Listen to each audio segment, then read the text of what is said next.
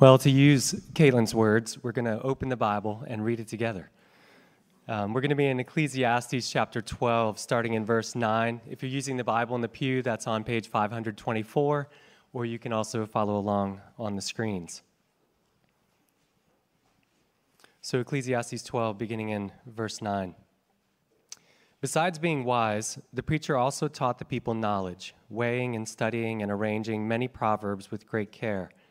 The preacher sought to find words of delight, and uprightly he wrote words of truth. The words of the wise are like goads, and like nails firmly fixed are the collected sayings. They are given by one shepherd. My son, beware of anything beyond these. Of making many books there is no end, and much study is a weariness of the flesh. The end of the matter, all has been heard. Fear God and keep his commandments, for this is the whole duty of man. For God will bring every deed into judgment, with every secret thing, whether good or evil. This is God's word. Praise to our risen King. Well, for the last 3 months at least, if not longer, I've been asking myself a question. Some of you have been asking the exact same question, maybe not as long. I know because in hushed tones and through text messages, you've been asking me the question. The book of Ecclesiastes works during Lent. A preaching study through the book of Ecclesiastes works during Lent, this time of searching and sacrifice, a time for sober repentance and serious reflection. But does Ecclesiastes work on Easter? That's the question. That's the question many of us have been asking. Does Ecclesiastes work on Easter, on resurrection morning? Well, we'll find out. But I think it does. I think it can. At the end of the book, hopefully, if you have a Bible, you can just leave it open. It's somewhere around 523 or 4, 6, 5. I didn't hear what it was said there, going from the last few weeks where it was at. But let's leave it open. I want to read just a little bit more of it. At the end of the book, we come to what the preacher calls the end of the matter. Reading from verse 13, the end of the matter, all has been heard, he says. That phrase implies a final verdict. No more discussion, no more deliberation, no more footnotes, no more nuance. Verdict. Finality. About this time 2 years ago, I had jury duty. And jury duty for me took a number of, but one particular wild turn of events. Beforehand, I asked a lawyer at our church what I needed to do to get picked on jury duty, if someone could help his odds, so to speak. And the lawyer told me the one thing I needed to do was to have a low jury number, what he called. So I show up, and again, I'm the weird sort of person who wanted to be picked. I don't know if I don't have enough sermon illustrations or something. I thought this would be a good source. But and here we are. But I show up on the morning for jury duty, and I'm number 47 of 50. So, to me, it didn't sound like a low jury number.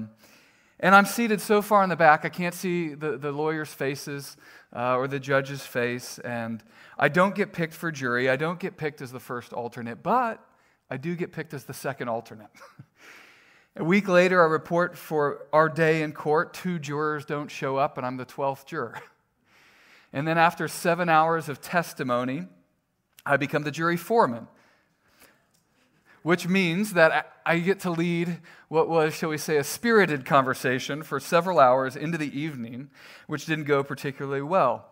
But then, after all the testimony, all the examination, all the cross-examination, all the witnesses and experts and law enforcement and detectives and the defendant himself, after all of them have spoken, after the prosecution and the defense have made their closing arguments, after all the deliberation by the jury, I stand up and read the verdict to the courtroom generally, but particularly to the defendant, which in this case read, guilty. The end of the matter. Ecclesiastes is a book about the meaning of life, the end of the matter. How do you summarize the meaning of life? How do you boil everything down? No more footnotes, no more nuance, no more dissertations, just summation. What do you say is the end of the matter when it comes to life? Now, maybe you don't like questions like that because they feel too big. I'm not sure many of us like questions like this, which is why most of us don't major in philosophy, right? But whether you like the question or not, I suspect we can see the helpfulness, even the necessity of such a question from time to time. In the beginning of our passage, the preacher, as he calls himself throughout the book, he reminds us who he is. There in verse 9, we read, "Besides being wise, the preacher also taught the people knowledge, weighing and studying, and arranging many proverbs with great care." This is one of the details in the book, one of several, that helps readers see a connection to the preacher in the book with King Solomon, a king renowned for his wisdom and proverb writing, even the book of Proverbs we have in our Bible, or at least much of the book of Proverbs. Now, perhaps Solomon himself is this very preacher in the book of Ecclesiastes, or perhaps someone else wrote Ecclesiastes a little bit later, the way Solomon should have written it. A few weeks ago when we began this sermon series, I mentioned Prince Harry and his new memoir, Spare. The world has seemed to be quite interested in this book, Spare. That's understandable. Prince Harry's an interesting person. He's the son of the iconic Princess Diana. He's the husband to actress and model Meghan Markle. He's famous and has a lot of wealth and influence and all of that. Now, Prince Harry's book, I don't know whether you know it or whether you've picked it up, but it opens up with this story of him in a garden. It's a garden cemetery, and he's waiting for what he describes as a secret meeting with his father and brother. This is when life has gotten hard for them and the royal family, as though, you know, it wasn't a lot of the time. But it's a few hours after his grandfather's funeral, and he's there for this secret meeting without the press, without the rest of the family. And after talking, he's walking the garden by himself, and after talking about royal family members who are in that very cemetery, and their bodies are in that garden, and he's talking about their life work and the royal squabbles, Prince Harry asks readers, somewhat rhetorically, his own questions. Did any of it, here's a quote, did any of it matter in the end? I wondered if those who had already died wondered at all.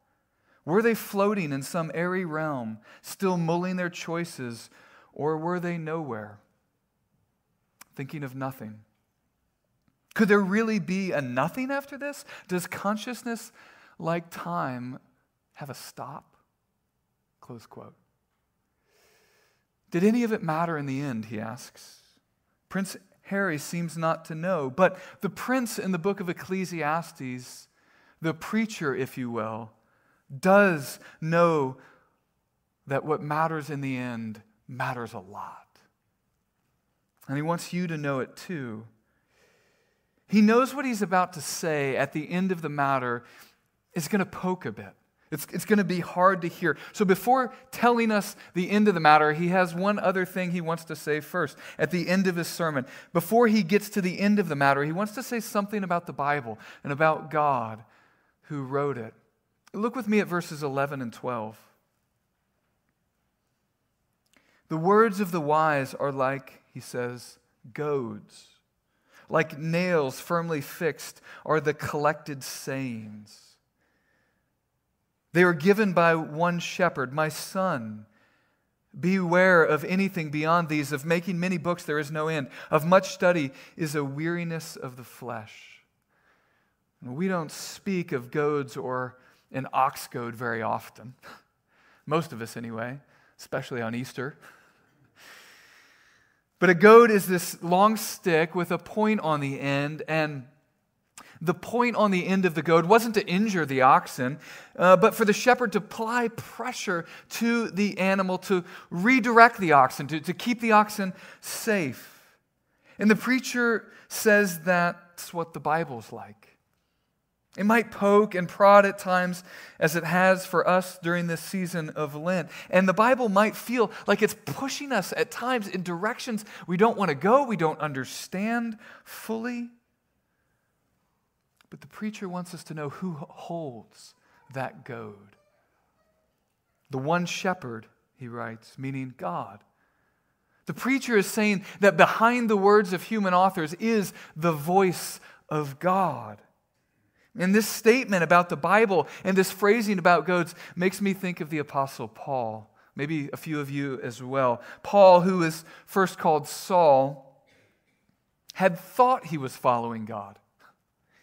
In reality, he was guilty of following his own pride. He was trying to earn his way to God. The words Caitlin used, he was living under the law, just trying to stack up a resume that God would approve of. But then the risen, resurrected, living Jesus showed up to Saul on the way to a town called Damascus. And Jesus confronts Saul for his sin. He tells Saul the guilty verdict. And he makes Saul temporarily blind. That goaded. And then Jesus sends other Christians to him, to tell him about God's love for him and his plan for his life. And you can read all about that in a book of the Bible called Acts, Acts chapter 9. But here's what's interesting. Acts chapter 9, 25 years later, Paul retells that same story to a group of people. They don't know the Lord, they don't know Jesus, and Paul wants them to know the Lord. And Paul's looking back. For us, it's Acts chapter 26. He's looking back 25 years, and he retells that same story. Here's how Paul recounts that interaction. I journeyed to Damascus. At midday, I saw on the way a light from heaven, brighter than the sun, that shone around me and those who journeyed with me. And when we had fallen to the ground, I heard a voice saying to me in the Hebrew language, Saul, Saul, why are you persecuting me? It is hard for you to kick against the goads. And I said, Who are you, Lord? And he said, I am Jesus, whom you are persecuting. That language of kicking against the goads, it's not mentioned in the first account. Now, I think it happened, but 25 years later, he's looking back, and he feels different. That phrase of Paul likens him to an ox. When Jesus, through his word, is trying to get his attention, Paul kicked violently back against it. How about you? You ever done that? God's getting your attention and you kick at him. I don't want that right now. Thank you very much. I find Paul's mature reflection on his own conversion fascinating. The good news of the gospel about the risen Jesus who offers salvation that couldn't be earned. Paul heard that at first, and in his pride that wanted to earn his salvation, that felt like something to kick against rather than to receive. But then later, the good news of the risen Jesus became what he built his life upon. What about you? The good news of the risen Jesus, has it become this thing you're going to build your life on? Or are you kicking against this good news? All of this is set up for what the preacher calls his final comments. He has trouble coming to a conclusion. I can be sympathetic to him. You're not preachers, I suppose, but he has trouble wrapping things up. But he's going to. The end of the matter has two things that we might kick against, but they are for our good. Look with me again at the final words. Verses 13 and 14. The end of the matter, all has been heard. Fear God and keep his commandments, for this is the whole duty of man. For God will bring every deed into judgment, every secret thing, whether good or evil. The preacher speaks of fearing God and God's judgment. These goads might not seem like good news. Maybe they don't to you right now as you hear them, but they are. We have to understand these words from this preacher in the context of his whole book, of his whole sermon, and not only his book, what he calls the collected sayings, the whole of the gospel good news story of the Bible. Remember, here we have mature Grandpa Solomon sitting on the porch, talking with his son about life. Solomon had nearly limitless wisdom and servants and pleasure. And the Queen of Sheba visits from the south, and she goes up to visit Solomon, and she cannot believe the extent of his wealth and wisdom. And about all that wealth and all that wisdom and all that pleasure and all that knowledge, the preacher says, boy, that ain't it. The preacher tells his son, indeed, he's telling you, the end of the matter is to fear God. Now, that may be strange wording to you. That may goad. But when you think about the things you fear, I think we would recognize the things we fear have a certain power over us. If you're afraid of the dark, afraid of snakes, spiders, mice, you have a certain reaction to these things. Maybe less humorously, if you fear certain people or health challenge like cancer, or you fear a relationship that might never come to be, or a career path that might not ever happen for you, and you fear these things, that fear has a certain power over you. That fear shapes your behavior. And Solomon says that if your highest fear, if your highest reverence and awe is toward God, that fear will order your life, but in a good way. We see here the link between Solomon's two books, the book of Proverbs and the book of Ecclesiastes. These two books linked together in this one singular, definitive admonition to the people of God to fear the Lord. And we might use other words, we might say it differently, but Solomon, what he wants is for you to be in a relationship with God where God has the highest authority in your life. And that would be terrible news if God were not good. But the one shepherd is the good shepherd. At the end of Solomon's life, after he chased all that could be chased, and he ruined all that could be ruined, the preacher wants you to know God. And that changes his view about these, our view, about these lines about judgment. Look at the final verse. Again, we read, "For God will bring every deed into judgment with every secret thing, whether good or evil." The mature reflections from the preacher sees God's judgment as blessing. That's strange. Except in this sermon of sorts we call Ecclesiastes, nearly 30 times the preacher has said, he's used this phrase, he says, we live under the what? What does he say? Under the sun. This life, as he describes under the sun, is harsh. And life under the sun, injustices seem to have the final word, the final verdict.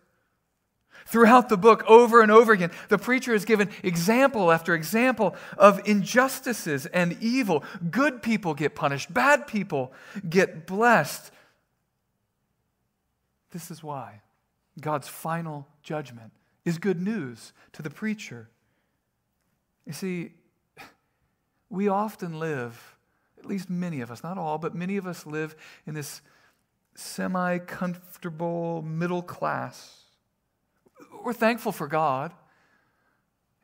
Largely, we just want Him, though, to make our lives better. To us, a hope of a judgment seems strange, out of place. But think of how this promise of judgment encourages the oppressed, the persecuted, the abused, the downtrodden, the people with no recourse in the courts to bring about justice. I'll put it like this. I'm a pastor who sends his children to a school called Covenant.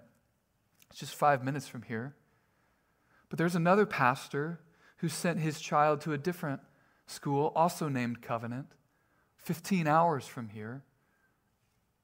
And she didn't come home.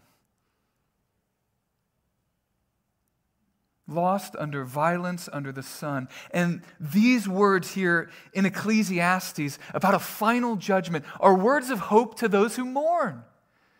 They promise that this world will one day be the way it was meant to be. And it's here, it's right here where Ecclesiastes and Easter collide beautifully. After all the testimony and all the evidence has been considered, all the examination, all the cross-examination, when the judge looks Solomon in the eyes, the final verdict over Solomon's life is guilty. When every thought, word, and deed are weighed, the guilty verdict hangs over Solomon's life as it hangs over mine, and I would submit to you as it hangs over yours. So what's Solomon's hope? What's the end of the matter? Solomon's hope is that someone greater than Solomon would come and make this world right. Solomon knew our problems in this world and our problems with God could only be fixed by God.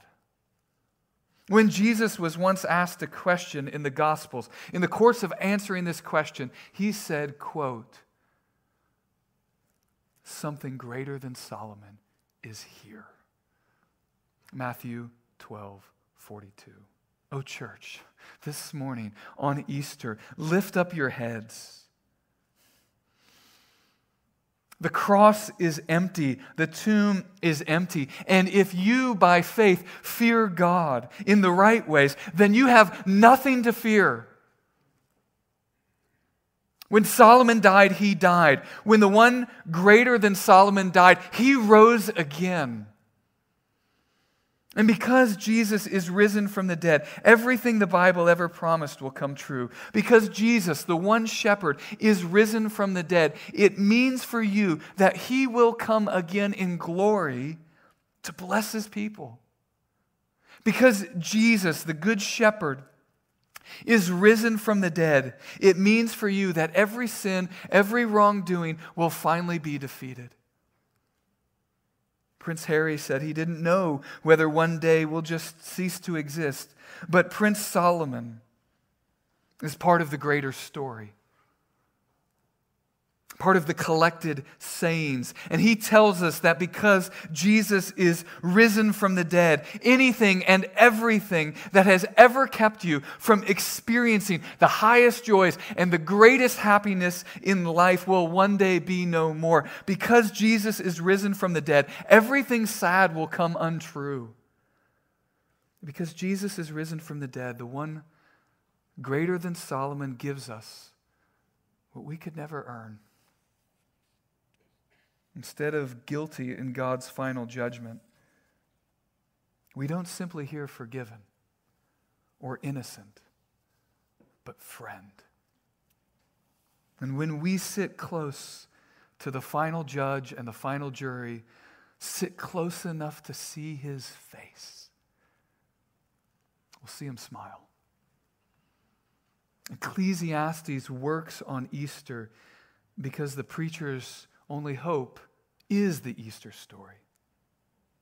The preacher's only hope and our only hope is the story of the one greater than Solomon who has come and is alive and will come again.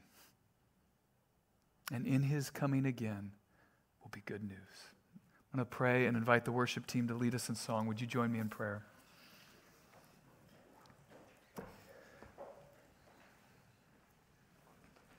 Heavenly Father, we sang moments ago that we are not afraid to show you our weakness. And yet some of us are,